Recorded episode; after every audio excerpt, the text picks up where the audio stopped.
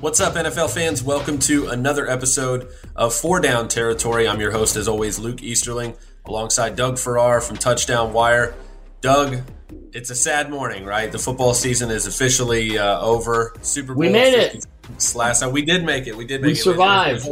A big high and then a crash, right? Emotionally, when you realize the season's over. But uh, I mean, this postseason was full of close games. We got another one in Super Bowl 56 uh, this this time around. Rams come out on top. They become the second team uh, to win the Super Bowl, play in the Super Bowl, and win it at home uh, after the Bucs did it last year. Uh, let's get straight to it. We've seen dream teams, if you will, in other sports just implode, right? When when they were expected to perform at such a high level with all the talent they've acquired. The Rams proved in the Super Bowl that they're no ordinary dream team, right? They it all worked out exactly as they expected it to, right? how, how is this team different than those others, maybe even in other sports, who just went out and bought what they thought was the best team money could buy? Well, I think a lot of the dream team stuff, it's teams that are fiscally irresponsible, they don't know how to build depth around those superstars. And in the Rams case, a lot of the focus is on the Jalen Ramsey and Matthew Stafford trades, in which the Rams gave up two first round picks, and in Stafford's case, a whole lot more, Jared Goff, for each player. The difference is that the Ramsey and Stafford trades both worked in the Rams' favor decidedly. They got top tier players at two of the game's most important positions.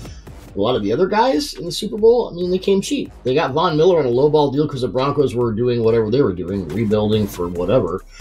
Um, Odell Beckham Jr. was a free agent after things didn't work out in Cleveland uh, for all kinds of reasons. Sony Michel was unwanted by the Patriots. Another low ball deal. Rams said, hey, you scored a touchdown against us in Super Bowl 53. Let's have you on our team. The Rams also have done really, really well draft wire guy. You know this. In the later rounds of drafts, if you're going to mortgage all your first round picks, you better be able to do that. And this is where most dream teams fall short with inadequate depth. No better example than Cooper Kupp, the 69th overall player and the seventh receiver taken in the 2017 draft. Think some teams want to do over there? Probably. A lot, and a lot of their super superstars, you know, the Greg Gaines, David Long Jr., the guys like that, the, the glue guys who hold the roster together are either later round guys or undrafted free agents entirely, and that adds the chip on the shoulder factor, which Stafford and Ramsey have also had for multiple reasons. Stafford, you know, with the can't win the big game, and Ramsey just because he has a chip on his shoulder.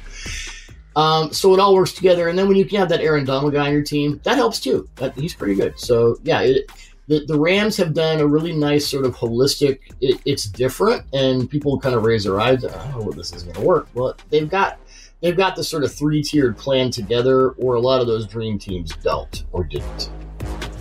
Yeah, I think that's the key, Doug. Is that that whole program approach, right? Where you you you have to build your team in all these different ways, and you have to hit on all those different ways.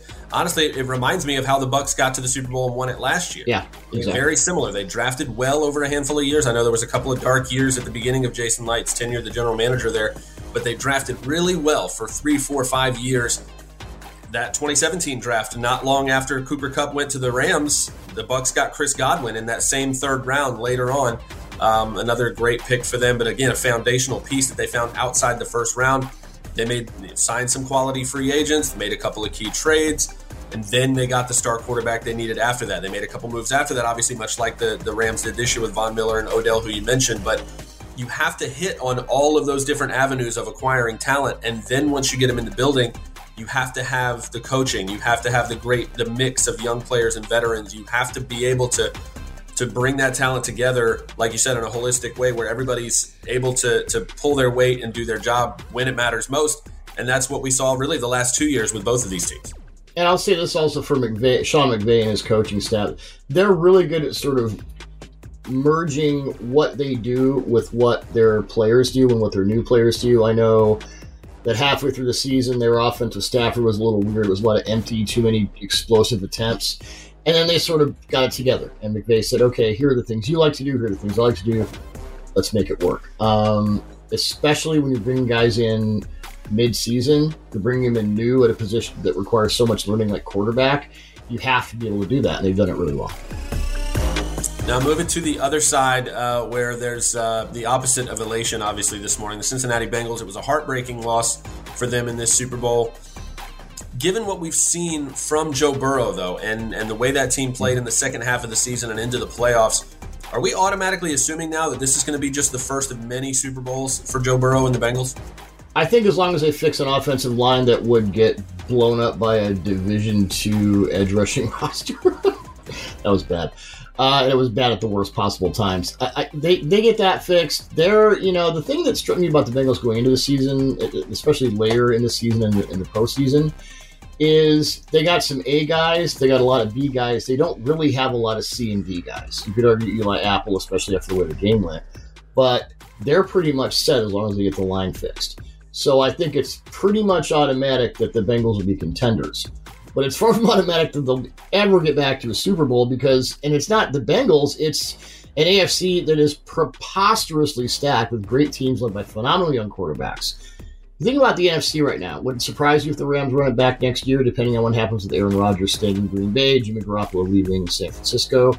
There isn't as much resistance. You know, the Buccaneers, sorry, Luke, uh, they got a quarterback thing to, to figure out.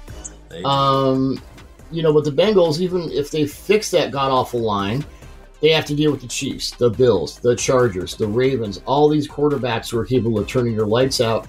It reminds me very much of the NFC in the 1980s and 1990s, where they went on that 13 year streak from San Francisco through Green Bay of winning Super Bowls in 84 through 96. You just you couldn't get in because it was so stacked. Burrow and his team have some serious uphill battles against those teams. And uh, again, no way to. The, the Bengals are there. They're there, and it's not a fluke. It you know you can say 81 49ers, 2001 Patriots. Yeah, but what do those teams do? It's that everyone else in that conference is just all the way there. Yeah, I think you can look at this multiple ways, right? On one hand, you do have a team that made it all the way to the Super Bowl with that terrible offensive line, right? And in spite of that, they were still able to get to the big game and have so many, you know, incredible wins in the postseason. So many, so much else about that team to get excited about. But I think on the other side of that coin, that's what worries me. It's not just that they won't, you know, they'll be competitive, and I think they they could own that division for quite a while in the AFC North. But like you said, when you've got to go through the Chiefs every year to get to get to that point, when you've got to go through Josh Allen and the Bills, who are obviously going to be even hungrier the next year, and until they get their chance at the Super Bowl, the Ravens with Lamar Jackson, Justin Herbert with the Chargers, like you said, I mean, and that's not even counting the fact that you have other young quarterbacks in the AFC who are recent, more recently drafted, who could emerge just like Joe Burrow did last year. I know we're going to mm-hmm. get to that here in a little bit, but that AFC is going to be is going to be tough to to get through like they did, and that's why again, you know, a magical run like this for them when it doesn't finish, it's it's hard not to wonder what could have been because it's it's just so hard to get back to the top of that mountain. And everyone thought Dan Marino was going to have you know blah blah blah this many Super Bowls. One. That was it. Now, speaking of the Bengals, two years ago they were two and fourteen, right? The worst team in the NFL. They got the number one pick. That's how they got Joe Burrow, right? Last year they only won four games. They still had a top five pick. That's when they took Ja'Marr Chase. This year they were in the Super Bowl after being the, worst team in the league and a, and a bottom five team in the league. Looking at the rest of the league, what current NFL team could have a similar turnaround from that bottom five to maybe being in the Super Bowl quicker than we think? I do this with a little bit of hesitation because there's a lot of organizational incompetence you have to put on the shelf to do it. But I could see the Jaguars doing something similar in a couple years. Duval. Duval, you get Doug Let's Pederson go. on board. I mean, obviously, you know, upgrade over uh, Urban Meyer, but so is my cat. Sorry, Blue. Um, Trent Baalke obviously needs to go. Why? Whatever. I, that's a whole different podcast. Byron but, Leftwich knew that. Byron Leftwich knew that. yes, that. he did. Uh, but it's for the same reason the Bengals are able to do it in two years. They have the generational franchise quarterback in Trevor Lawrence. I do believe that. And they're also sneaky good with underrated and underutilized high James Robinson players in a lot of positions.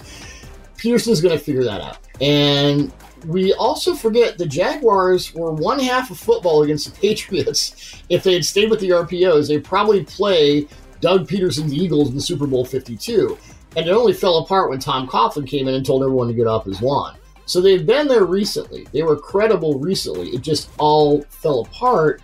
And I think with Trevor Lawrence and those sneaky good guys and a, and a better coaching staff, organizational structure is the question mark. But you know, would it surprise me if they're in the playoffs in two years? Not at all.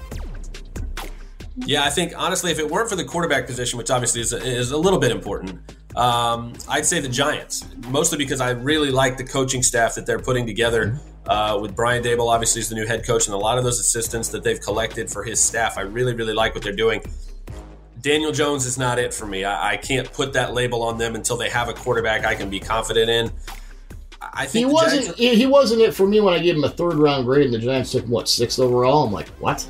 Yeah. Yep. Yep. I was in the same boat. Uh, I was in the same boat there, but I also had a pretty high grade on uh, Dwayne Haskins, so I can't really say a whole lot there. But uh, that's that's another Lamar Jackson, Josh Allen. You know, win some, lose some for me. But uh, but yeah, I think the Jags. We all have. We all have those. We do. We do. We always will. It's the way it goes. But yeah, I mean, I agree with you. The, the, Jaguars are the best candidate because of all the reasons you mentioned, but also because they have a chance, you know, with this draft class, they got my, the number one pick again. They've got plenty of other early picks with which to continue. If they hit on this draft class and get some a few more pieces to finish off that defense, a, a few more picks to, to rebuild that offensive line and help Trevor Lawrence out, get him a couple more playmakers. I definitely think Pederson was a great hire for them. I think Obviously, he's somebody who knows how to get a team to the Super Bowl, and I think he can make it happen with the with with Lawrence obviously as his quarterback, and if they get a few more pieces on both sides of the ball in this draft. Hint, hint. Kyle Hamilton is the best player in this draft class. Doesn't matter as a safety. Take him first overall. Just saying. Take him first overall. Ooh, that's bold. That's bold. Uh, we'll finish up here with uh, the, the, the best defensive player we've seen in a long time, right, Doug? I, I mean, Aaron Donald um, after the, the eight, nine years he's had in the league and uh, the way he has dominated since the moment he stepped foot on the NFL football field. Is it surprising to you that we're, we're seeing Aaron Donald might retire rumors? And obviously, there were similar rumors about Sean McVay possibly going into broadcasting if they won this. He obviously shot those down pretty quickly. But Aaron Donald was a bit more reflective after the game when he was talking about it. And this is a quote he said, I'm just in the moment right now. I'm enjoying this with my family. I promised my daughter this when she was five years old to play in the confetti. So I'm just in the moment right now. I'm going to enjoy this with my teammates, my family, and I'm just going to be in the moment and enjoy this today for a couple of days. How about that? It's a blessing. Now, if Donald does retire right now at age 30, does he go down as the greatest defensive player in pro football history or no? Bill James had peak value and career value, right? And peak value was how high is the high. And you look at any defensive player in approximate value over his first eight years, and he's right up there. Um, his whole I, career is the peak, Doug. Yeah, I did a Twitter poll this morning with over 1,600 votes at this time. We're taping this. It was 45% for Donald as the greatest and 55% for the field. And there's some recency bias here. You may not have seen Joe Greene. You know, you may not remember Deion Sanders beyond, you know, the, the whole primetime thing and the coaching stuff. You may not remember a lockdown guy like, you know, Darrelle Revis. You may not even remember J.J. Watt from a few years ago if you're a new football fan. But we now have official sack totals going back to 1960. Donald ranked seventh in sacks in his first eight seasons with 98. That's just the regular season. All six of the guys above the exception of J.J. Watt were primarily defensive ends. Only Watt has more quarterback hits than Donald's 226 in his first eight years. And like Watt, Donald has done it all from over the line, which, by the way, we should have Watt in the peak value discussion too, because before he got hurt, he was thermonuclear. Donald has been more of an edge rusher in recent time to great effect. The extent to which he's double and triple team tells even more of the story than the stats do. You watch it tape, and it's immediately happened in the Super Bowl. Three Bengals on him more than once. I'm not quite at greatest of all time. I'm, I'm still in the Joe Greene corner.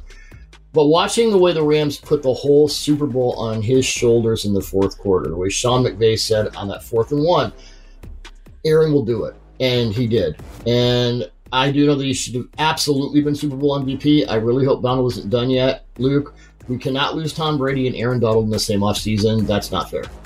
It's bad enough football season's over. I can't think about losing the best offensive player and the best defensive player in the league at the same time. I just don't like it. I mean, I'm not going to lie. The, the the Tampa Bay homer in me is like, well, if, if the Bucs have to lose Brady, then Donald should go. Fine. That's that's that's how I. Luke, it's not just it's not just about you. It's ah, is it not? No, no. I mean, it, not in this with, case.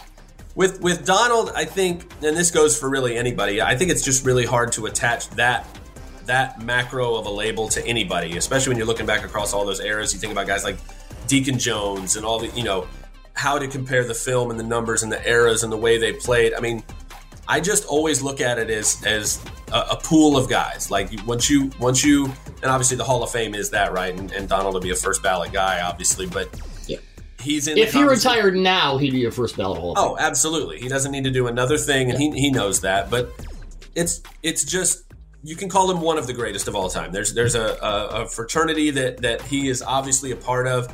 Once you start splitting hairs between eras and positions, and you know film and triple teams between you know just just just understand the impact he made on the game he was obviously one of the best to ever do it really on either side of the ball um, he'll be rewarded with a with a gold jacket as soon as he's eligible um, and i think when i look at the way he was just dominant across his whole career if this is the end right that's what calvin johnson did right for his whole era there was never yeah. a moment where he was not the most dominant player really on that side of the ball let alone his position the difference is for for Donald, obviously, he now he has the Super Bowl ring to go with it. So he's definitely one of the best to ever play the game. Period.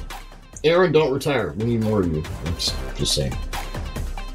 Not I won't mind. I'm not. I'm not. I'm not gonna lie. I, if he rides off into the sunset, I will wish him. I will wish him the, the, the best of good riddance. Well, up here in Seattle, a lot of people are really happy about that idea, as you might imagine. That is true. That is true. I'll because Aaron Donald is particularly Aaron Donald against the Seahawks. That's true. That's true. Well, we don't know if Aaron Donald will be back, but we will be back soon with another episode of Four Down Territory. For Doug Farrar, I'm Luke Easterling, and we'll see you next time.